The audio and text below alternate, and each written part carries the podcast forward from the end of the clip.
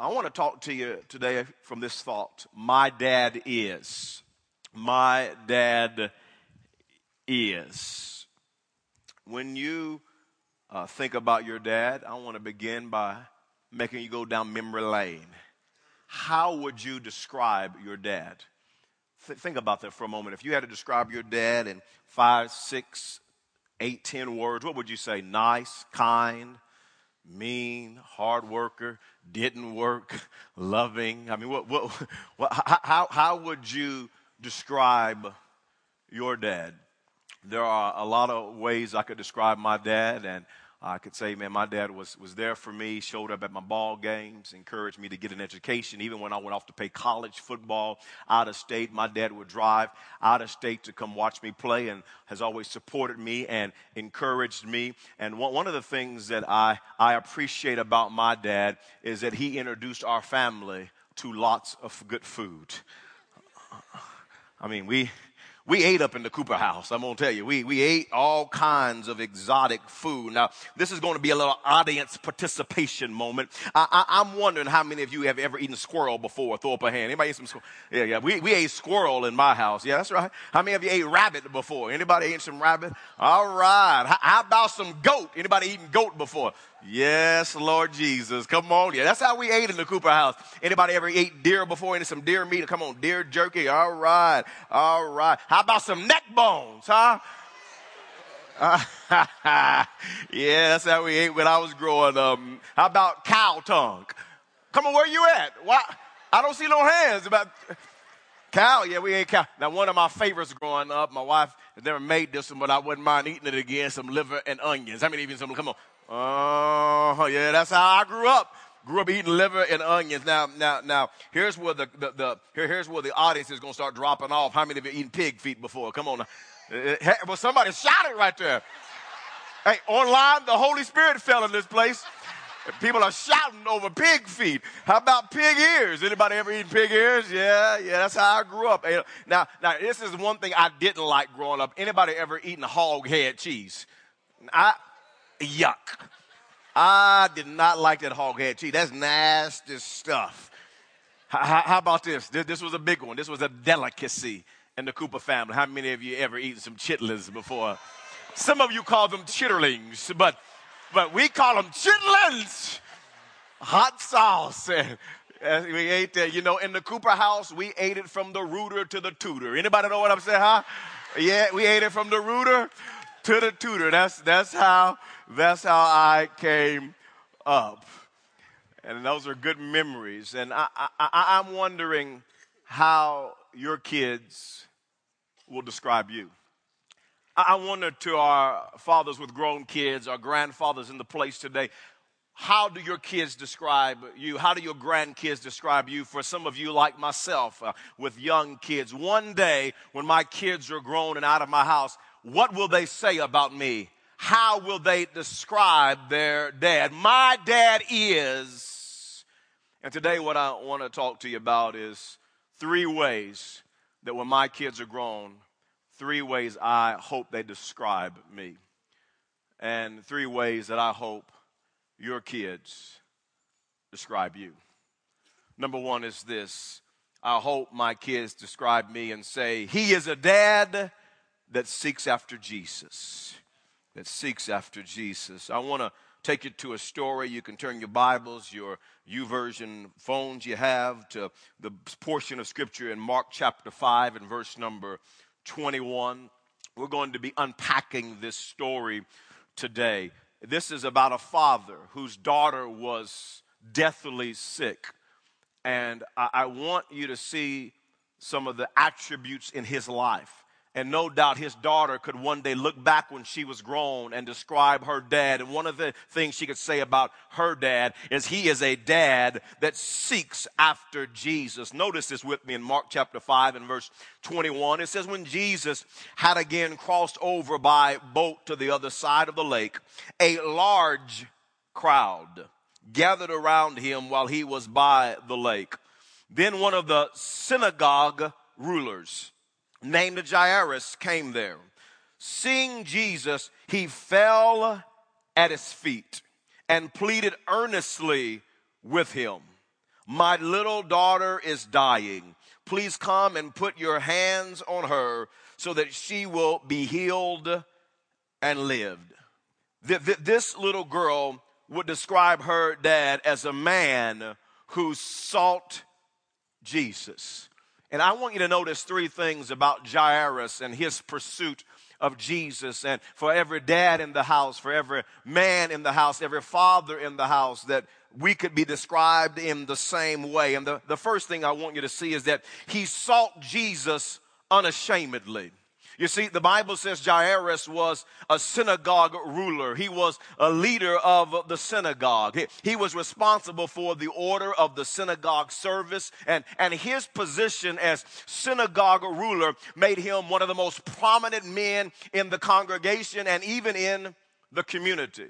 And even though that, that Jairus had prestige, even though he was popular, even though he was powerful in the community, in the congregation, he was not ashamed to seek after Jesus.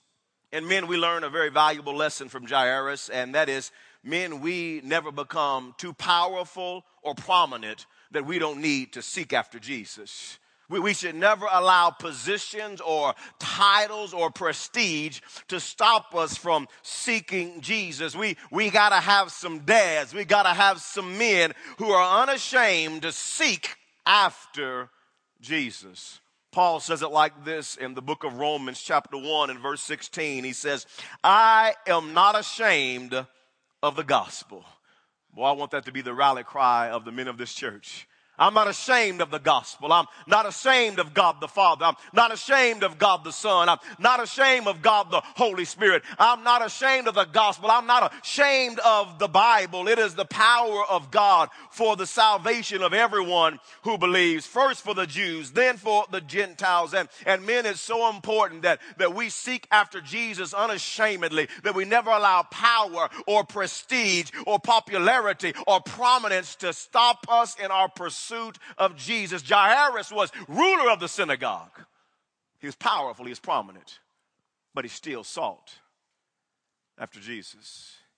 There, there's a second thing that I, I want you to see about his pursuit of Jesus, and that is this he sought Jesus humbly. Humbly. The Bible says that there was a large crowd around, and Jairus walked through the crowd, got to Jesus, and the Bible says that he fell to the ground he fell to his knees. Get, get the picture here. This leader of the church, this leader in the community, people know him in the crowd. People know this is Jairus. He's a ruler. He's, he's a leader, and they seek him. And Jairus, with humility, falls to his knees. He humbly seeks Jesus. And men, one of the things that a lot of us struggle with is is pride. One of the things that keeps so many men from seeking Jesus with humility is this feeling of, I got to be tough. I got to be macho. I got to be cool. And don't get me wrong, we need to be men's men. Come on, it's all right to be a man's man. I'm not talking about being no wimp, but sometimes we think being cool, you know. I see people today, you know, I'm, I'm too cool for school. I'm cool. Cool. I'm the bomb.com. I got, it. got it going on like Donkey Kong. I'm the man with a plan. Just talk to me. Yeah, I'm cool. And their cool factor is a form of pride and keeps them from seeking Jesus with humility. For some men, it's this machoism. I got to be, I got to be hard. I got to be tough. Hulk Hogan. Mr. T. I pity the fool. I pity the fool. Got to be hard. Man, my man. I ain't got time to be falling on my knees to know Jesus. No. No way.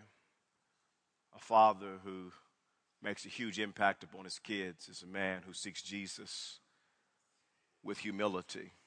And the Bible says this in 1 Peter chapter 5, verse number 5. It says, Young men, In the same way, be submissive to those who are older. Submit to authorities, those in charge, those who are older than you. It says, All of you clothe yourselves with humility. Let this be an attribute of a man of God, of a follower of Jesus toward one another. Because notice this, God opposes the proud. God opposes those who puts up this air. I've got to be too cool for school. I got to be too macho. I can't, I can't, I can't be humble before God. I've got to put this air off. God opposes the proud, but gives grace to the humble, gives grace, gives favor to the humble, gives, gives blessings to the humble. Verse 6 says, Humble yourselves, therefore, under God's mighty hand, that he may lift you up in due time. Men, I just want to encourage us today that God is looking for humble men. He's looking for broken men. He's looking for yielded men. He's looking for men who can be powerful, prominent, have prestige, but are humble enough to bow the knee to Jesus. And Jairus, he sought Jesus. Jairus, he sought him humbly, and he was not ashamed of seeking after Jesus. And there's a third thing that I want you to see, and that is he sought Jesus passionately. Passionately. In verse number 23, it says when he fell to the ground that he pleaded earnestly with Jesus. Jairus pleaded earnestly. He was calling out to Jesus. He wasn't concerned about the crowd. Jesus, help me. Jesus, heal my daughter. Jesus, touch my daughter. He pleaded earnestly to Jesus. And, and one of my heart's desires is to pastor a church full of men who are passionate about Jesus I had a friend of mine here last week who taught God's word, Pastor Dino Rizzo from Baton Rouge, Louisiana. And one of the things that Dino said about our church, and he, he said lots of lots of wonderful things about our church. One, one of the things he said, he says, I can't believe how young this church is. You got, a, you got a lot of young folks. You got, you got some folks sprinkled out there, but I can't believe how many young folks are coming. Amen. We're, we're coming after you. Amen. We, Come on, come on. You don't have to be over 50 to serve Jesus. Come on. We can get some teenagers and some kids and some and some 20 somethings up in the house. Come on. Come on. They, can we so so we're so that that that that that blessed me, that encouraged me. But another thing that he said that really blessed me even more, he said this to me. He said, I can't believe how many men you got coming in this church. So I, I was surprised as I looked out how many men I saw coming to church. And that blessed me because I want to pastor a church full of scores, thousands of men who are passionate about Jesus. Ladies, I love you. So glad you're here. But I want to raise up some warriors I want to raise up some men of God. I want to raise up some champions, some men that'll stand up and lead their home and lead their family, lead in the church and lead in the community, that'll honor God. I want to raise up some passionate men that are passionate for Jesus and passionate about the Bible and passionate about integrity and holiness and living their life to please the Lord. I want some men that'll rise up and be passionate about worship. Say, God, I'll worship you. I give you my heart. I give you my everything. And, and sometimes for men, worship can be hard. Well, I don't know if I'm going to really sing, you know. All right, I'll lift up, I'll lift up a finger, Jesus. You know my heart, Jesus. All right, Lord, I give you one hand. All right, Lord. All right, all right. Here's a, here's a second one. But I don't want to see some men that say, Jesus, I don't care what the crowd thinks. I'm Jairus. I'm a leader. I'm a ruler. But I worship you.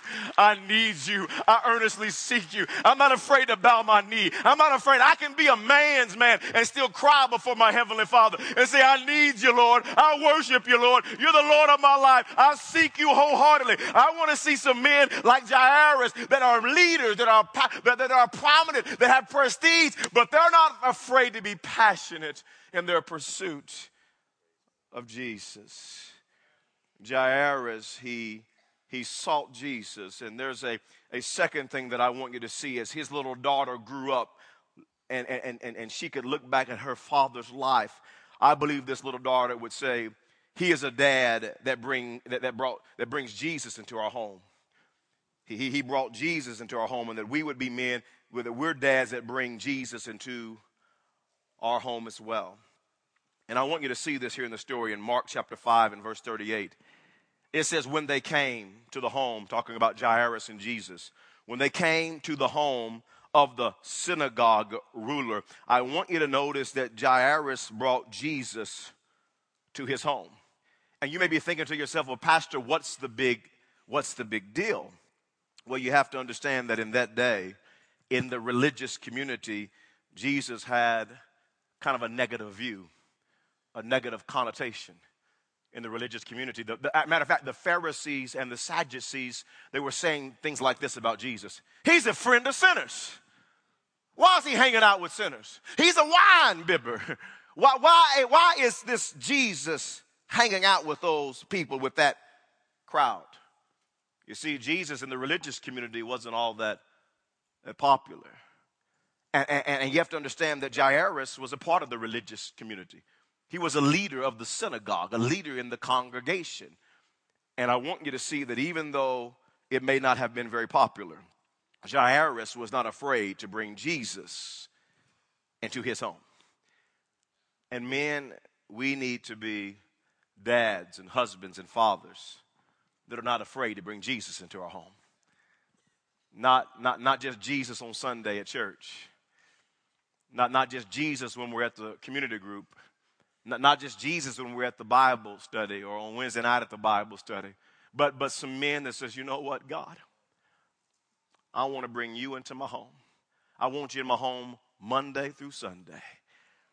I want you, uh, should I say, Saturday through Sunday. You put it however you want. Amen. But Jesus, I want you in my home. I want you Lord of our, our home. I want you in my house. And, and, and there's three ways to bring Jesus to your home that I want to talk to the men about today. Three ways to bring Jesus to our home. And the first way is this we need to bring Jesus into our home by loving our wife. By, by loving our wife. The Bible says it like this in Ephesians chapter 5 and verse 25 Husbands, love your wives just as Christ loved the church and gave himself up for her. Me and I, I want you to catch this. The greatest gift that you give your children outside of your own relationship with Jesus Christ is loving your wife like Christ loved the church. You want to make a huge godly impact upon your kids? Love your wife like Christ loves the church. Huge impact if you honor her and serve her. Christ gave his life for the church. He served the church. He died for the church. He loves the church unconditionally. And when a man would say, you know what? I'm bringing Jesus into my home. And the way that's going to show up is I'm going to love my wife like Christ loved the church. I'm going to sacrifice. I'm going to honor her. I'm going to respect her. I'm going, I, I'm going to treat her with, uh, like, like a queen. Like I remember my mama when she told, uh, told me when, when I first got married to Tiffany. As matter of fact, Tiffany's grandma always reminds me of this every time I'm there. She said, I remember your mom said, Herbert, if you treat her like a queen, she'll treat you like a king. Matter of fact, we were in Minnesota visiting her grandparents, and she said that to me. You remember your mama said, if you treat Tiffany like a, I'm treated like a queen. Don't worry, Grandma, don't worry. She's, she, she'll treat you like a king the impact that has upon your kids to see. Matter of fact, some of you would say, but the greatest gift pastor gives to our church is preaching and teaching God's word every week. That's why I come to people's church. Can I tell you, that's not the greatest gift I give this church. The greatest gift that I give this church is a healthy family. Is loving my wife like Christ loved the church. Is, is raising godly kids. Is, is modeling a healthy family before you. Not, not, not preaching 52 Sundays a year. That's not the greatest gift I give this. It's one of the gifts, but loving my wife like Christ loves the church. It's the greatest gift. You're talking about giving your kids security and stability. You're talking about being a role model, showing them what a healthy home looks like. Nothing better you could give to your kids. It's by bringing Jesus into your home by loving your wife like Christ loved the church. Some of you are here and you say, Well, Pastor, I'm, I, I, I'm, I'm, I'm divorced. I'm not, I'm not married. I, my, my, my, kids are not with me. They're with, my, they're with their mom. Well, listen, you still treat her with respect and you honor her.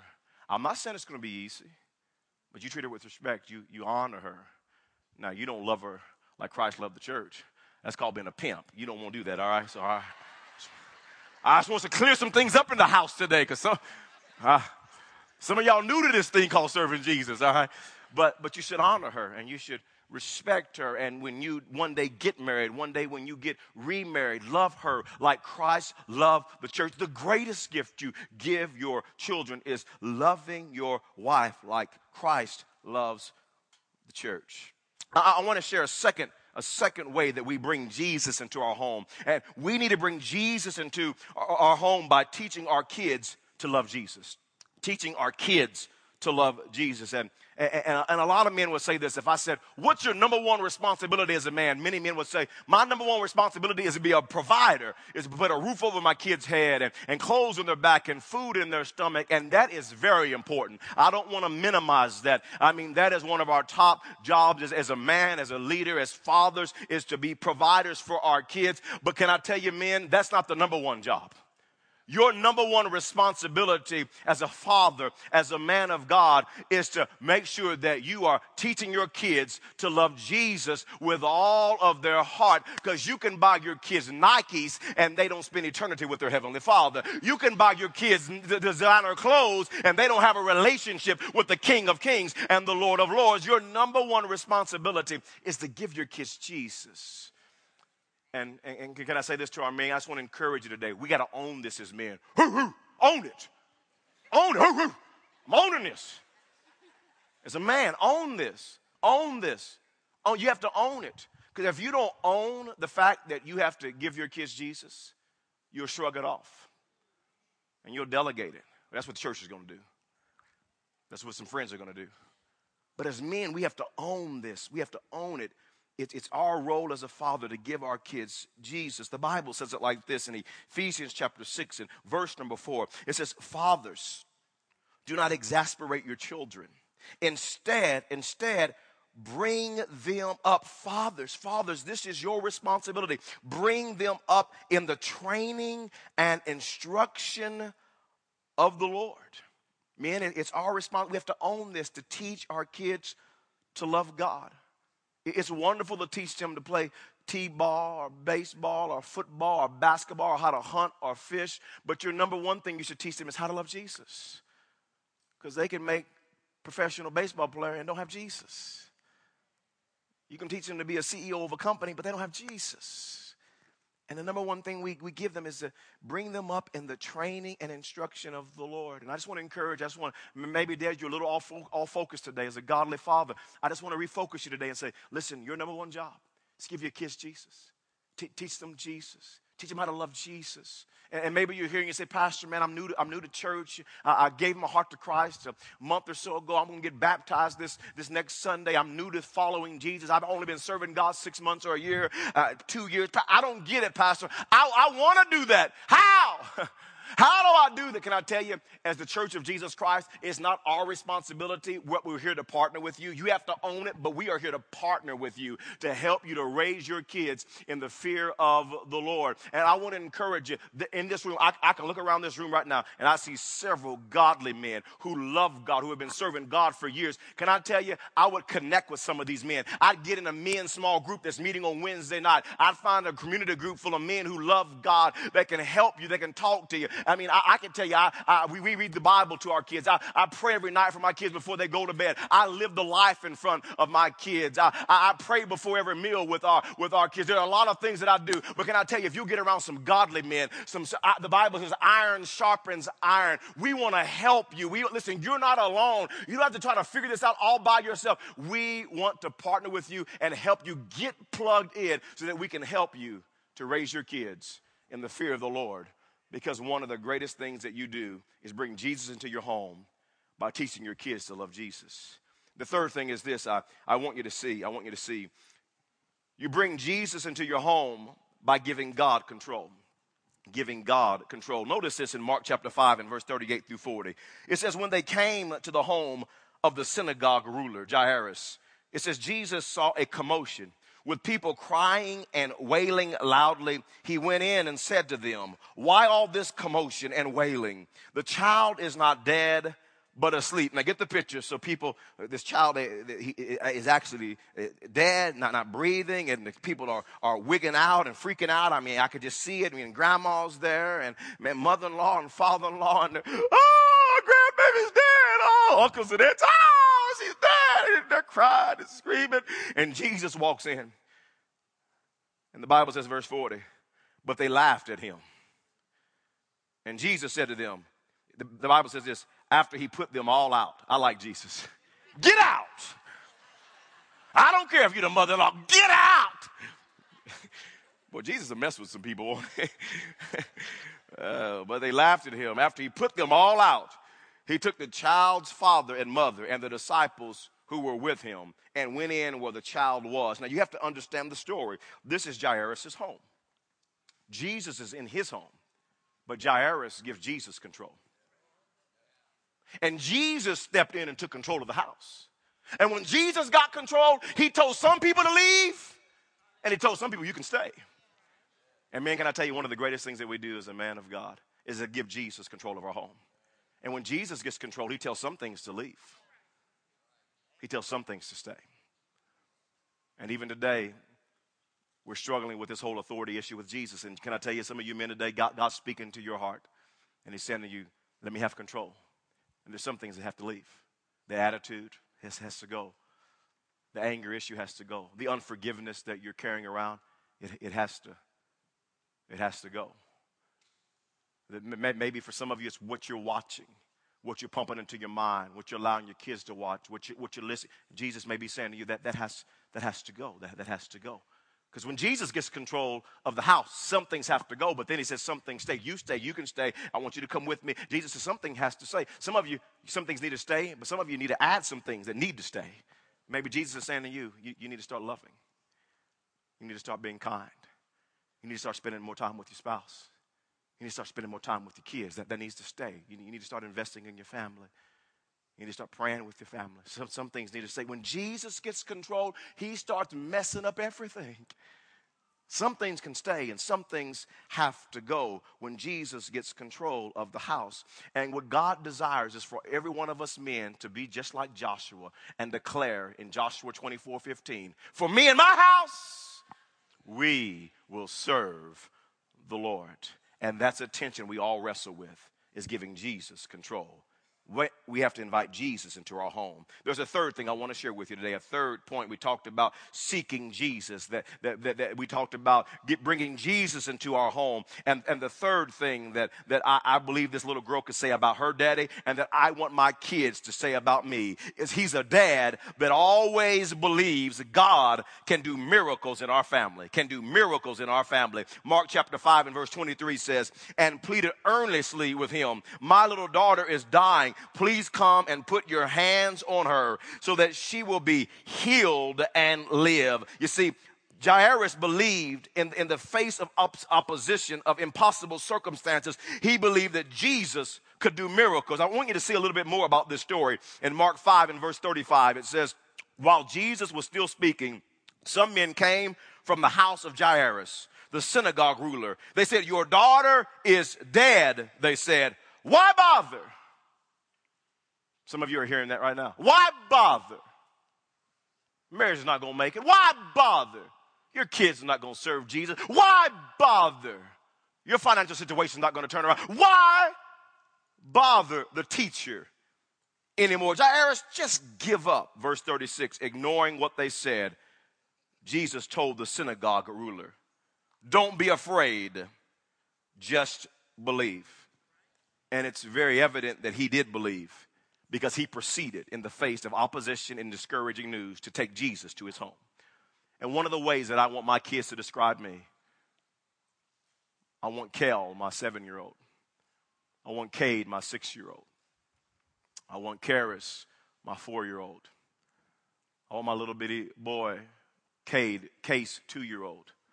I want them to say about their daddy. He believed in miracles. He believed that God could do miracles in our family, in our home, in our church, in our city, in our world. Our daddy believed that God could do the impossible. And I realize in this room today, some of you, some of you right now, you're struggling. Why, why bother? I realize today that some of you are thinking, you know, Pastor, it's, it's tough. I, I really don't know if the marriage is going to make it. Why? Why bother? Pastor, you know, me and my kids were just not close. We, we just, there's, there's a lot of tension and animosity with me and my kids. Why bother? Pastor, you know, man, as a dad, I made, I made a lot of mistakes, and, and we all do. And, you, you know, I, I hadn't been paying child support, and I hadn't been there for my kids like I, like I should. And why bother? Pastor, things have been tough, and I don't know how I'm going to pay the light bill. I'm struggling to put food on the table, and I don't, I don't know if I'm going to be able to make the house payment, and we, we, might, we might lose the car. Why bother? Why bother? And, sir, you may feel discouraged. You may have your head down today. You may feel defeated today. But I want to remind you of the words of Jesus. Don't be afraid. Just believe. Don't be afraid. Just believe. Come on, will somebody shout, just believe? Come on, somebody shout, just believe.